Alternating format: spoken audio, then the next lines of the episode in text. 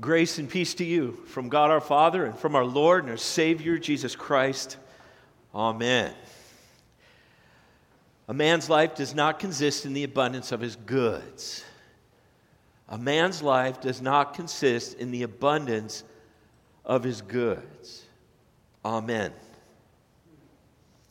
This sermon is so easy but so difficult at the same time.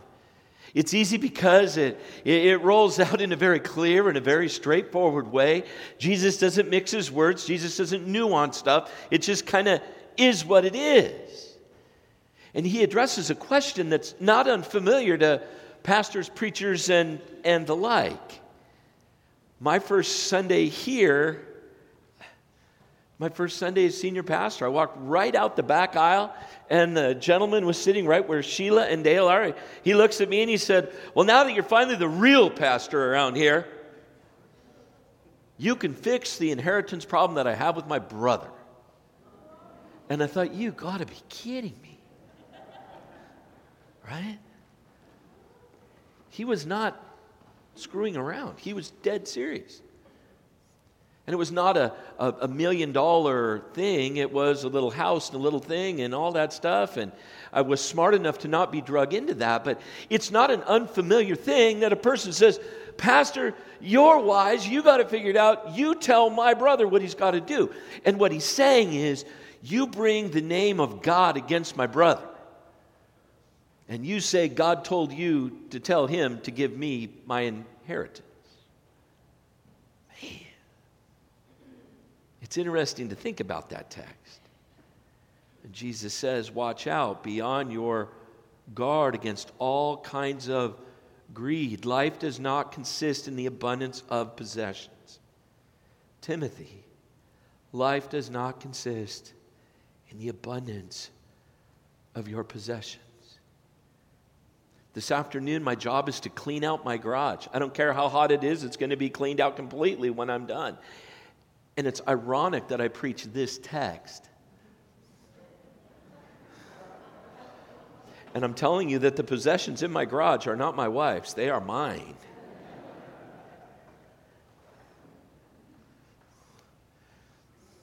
Now you tell my brother to take care of the inheritance, the gentleman said to Jesus. There was the situation there where the people to whom Jesus was speaking were wealthy. He was not speaking down to the poor people. He was working his way now into the religious people and the people who had everything figured out. He was talking to the people who had some dough and had some money saved up. He was talking to people who had figured out the religious comings and goings and had found ways to become very, very wealthy, sponging off the pilgrims to Jerusalem and all of those sorts of things. And so, as we take a look this morning at Luke chapter 12, it becomes an interesting time to reflect and meditate on what we have, and even beyond that, on the meaning of life. Because honestly, we all have a lot. And so we go and we think. If you look at the text today from Luke 12 and you kind of bop through that a little bit and you, and you think about it as, as, as you read through it, it's an interesting thing. Jesus is teaching, a guy comes up to him, and Jesus says, Watch out and be on guard. And then he comes back to that thing. And if you haven't figured out yet, right, that's the refrain. A person's life does not consist in the abundance of their goods. And then Jesus begins to teach, telling a little story and saying, Here's the deal. Here's how it works. There was a guy. And the focus of the man of which Jesus speaks in the parable is himself. Just look at the language, it's fantastic. I, I, it, it must help to be omniscient when you preach because Jesus just lays it out. One verse, the guy says, He, himself, I, I. And then the next verse, he says, He, I, I, I, I, and myself. And that piece reflects very strongly on a couple of realities. And one is that this guy's completely and totally alone. He did not come back and say, I'm going to speak to my board of directors and we're going to figure out what barns and how many square feet and how much silage we're going to put here and how we're going to heat this and cool that. And it's going to be great. No, no problem. He, he talks to himself I know what I'll do. I'll build bigger barns. I'll store more wheat. I'll have more stuff together so that I can eat, drink, and be merry. He doesn't speak of wife or children or family or uh, nothing. Friends, nothing. He's utterly and completely alone, living in his own little self centered universe. I thought that was brilliant on the part of the Lord to draw this guy who's completely selfish to be utterly alone. And then the reality that his timeline is a lot shorter than he thought. Been a pastor 31 years.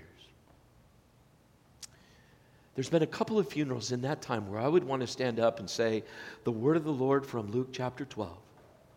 You fool.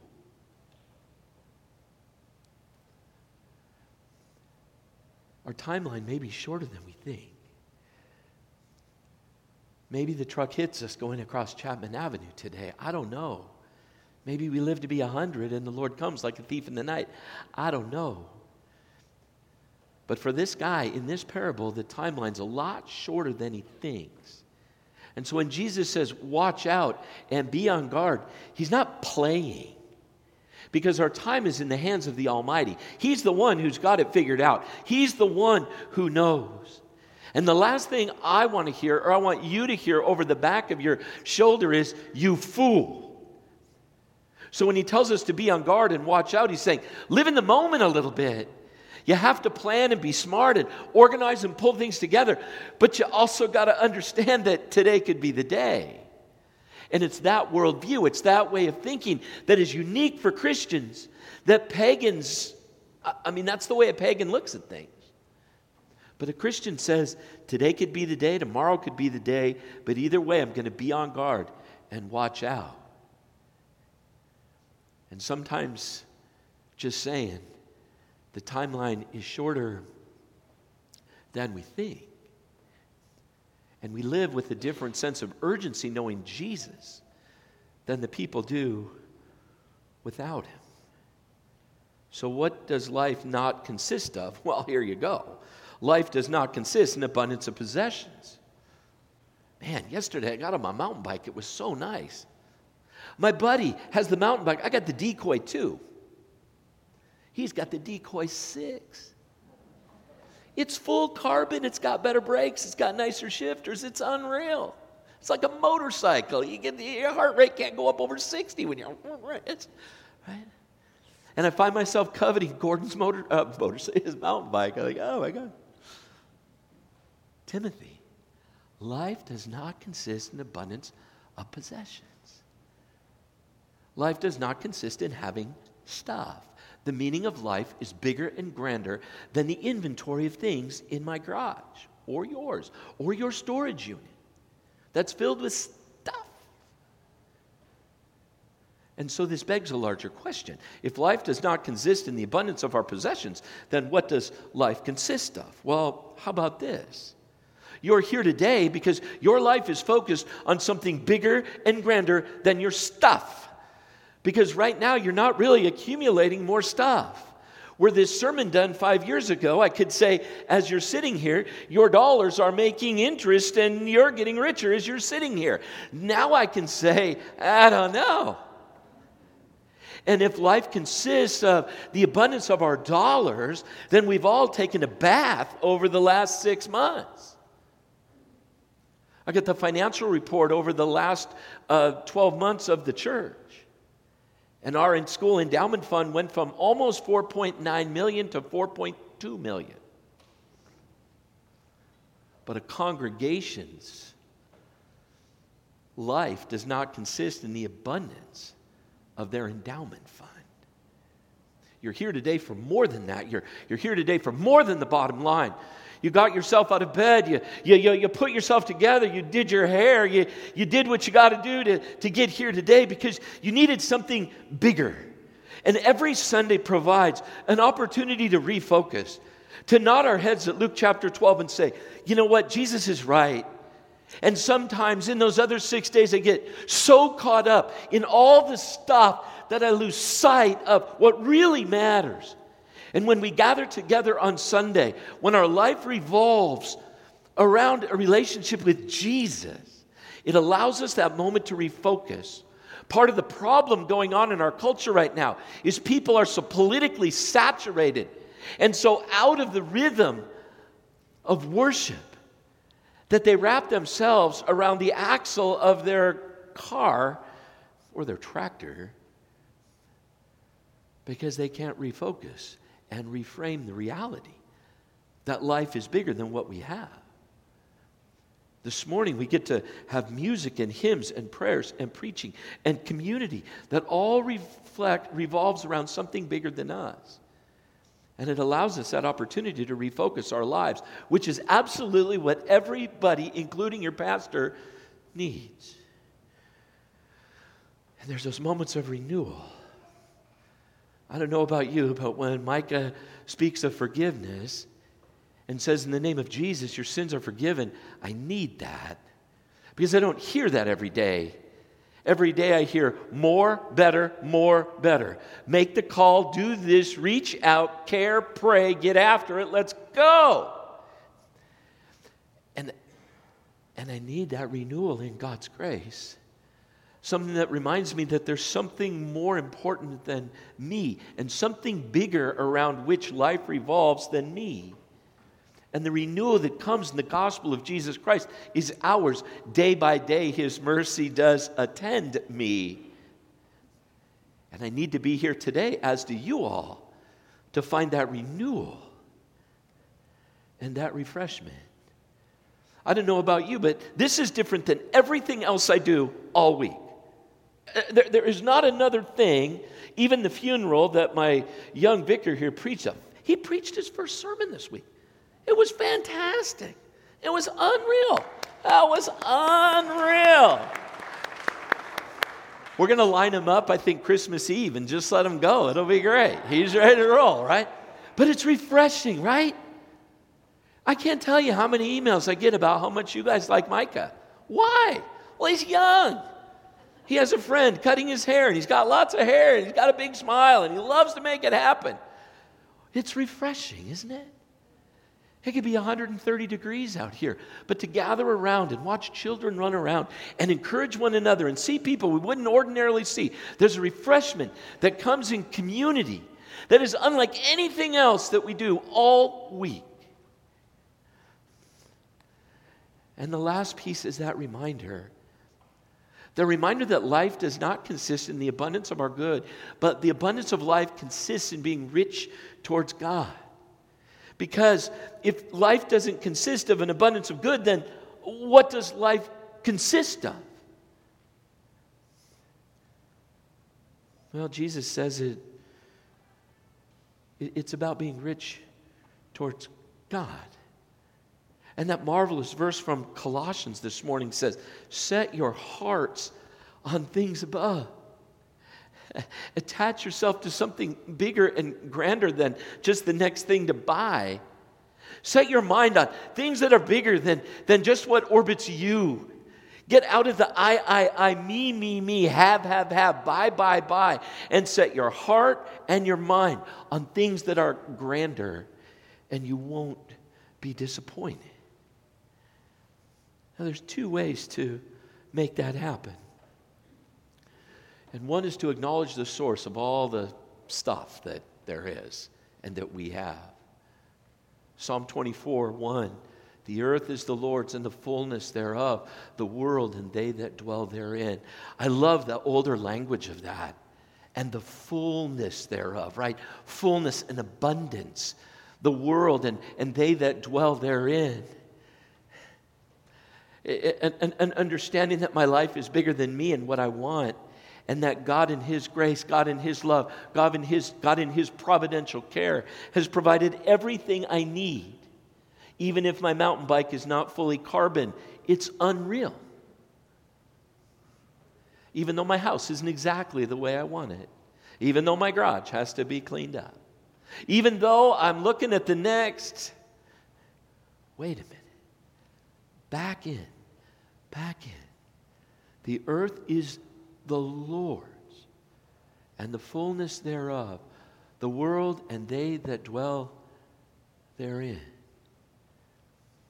I had dinner last night with a friend who's a psychologist. He and his wife both work together. I said, I have a friend I'd like to refer to you. He said, I can't take any new clients. I'm three months out. I go, You've got to be kidding me. I said, Before COVID, you just kind of sat around and twiddled your thumbs. You wonder why people are chronically anxious and chronically uptight? Wonder why people have road rage and jump out of their car and want to clobber somebody else?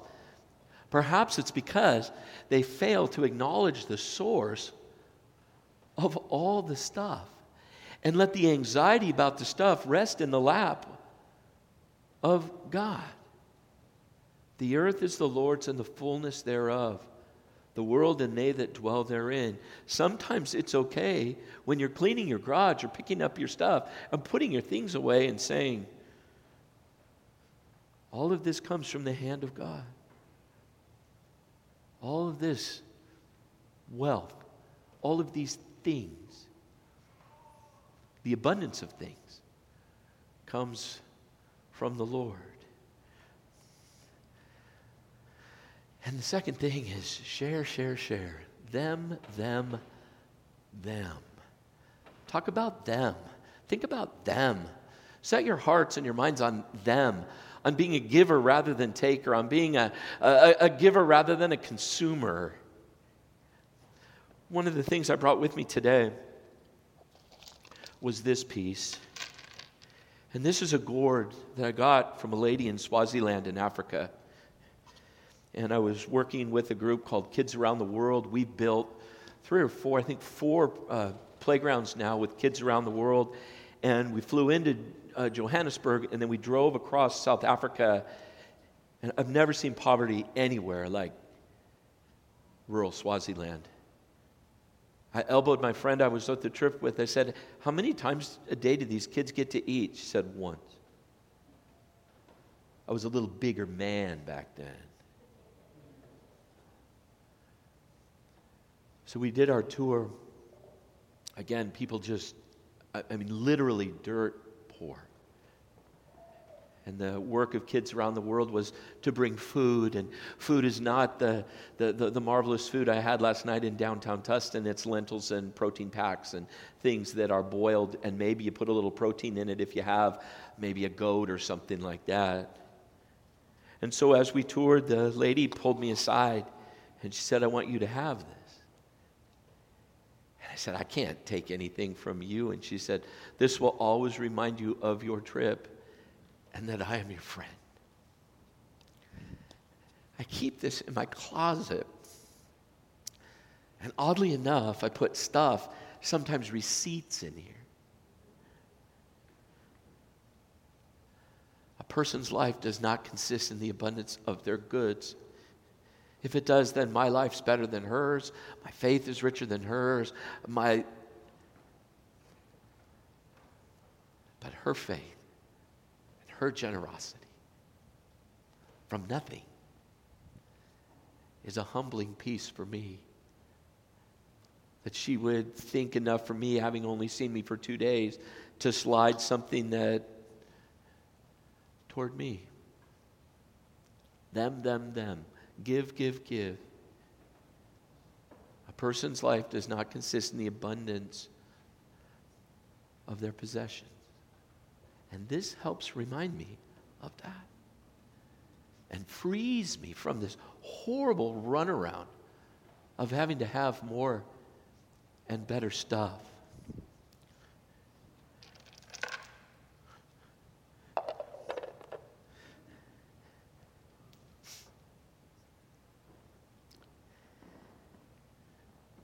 My friend Leslie, who sits back where Tim Ponder and Randy Talmadge are, my friend Leslie Cornelius, whose father was a missionary in India and died at a very early age, to stand at his grave was very, very humbling.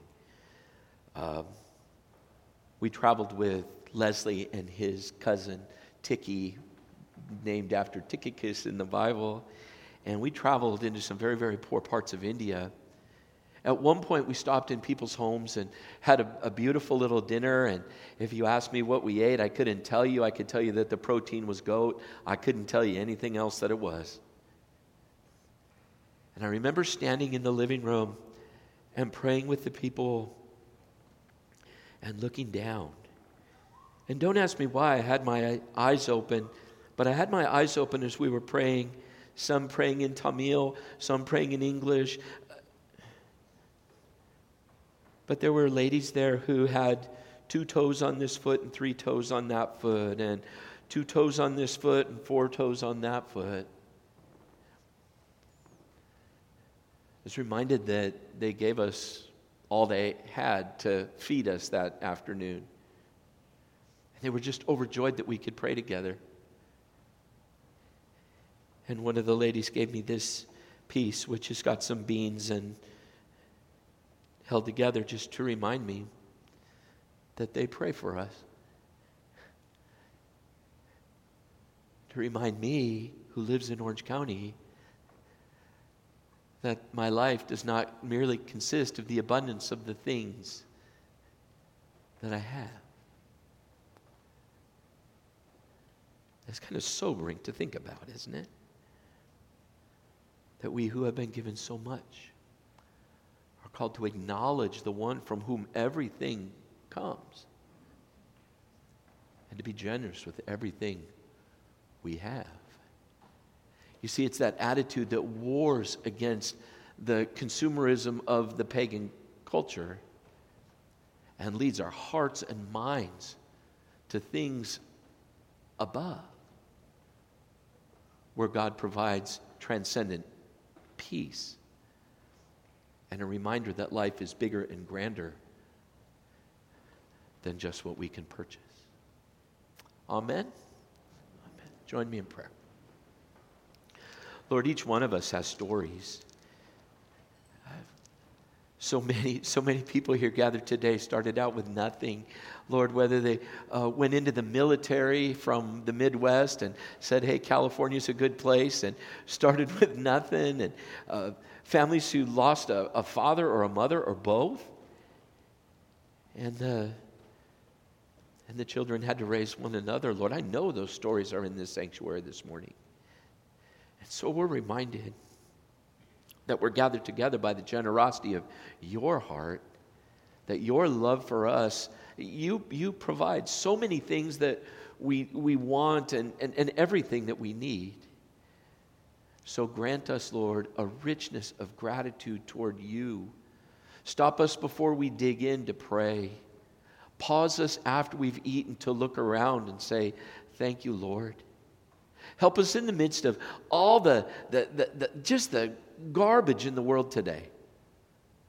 Renew, refresh our hearts and our minds that we would be people of great generosity and people who share of the encouragement of our hearts, of, of the, the intellect that we have, and, uh, Lord, a portion of the stuff that you've given to us. Thank you for our church, for, for a church that's so generous, Lord. We, we've got a lot of sins and a lot of stuff, but uh, uh, it's such a generous congregation. Thank you for that, and that our heart is a giving heart. And I pray you continue to wash that over in our souls, that we would be a blessing to one another and a blessing to your people throughout Orange County and, Lord, India and Africa and wherever you would send us. All these things we pray in the name of Jesus. Amen.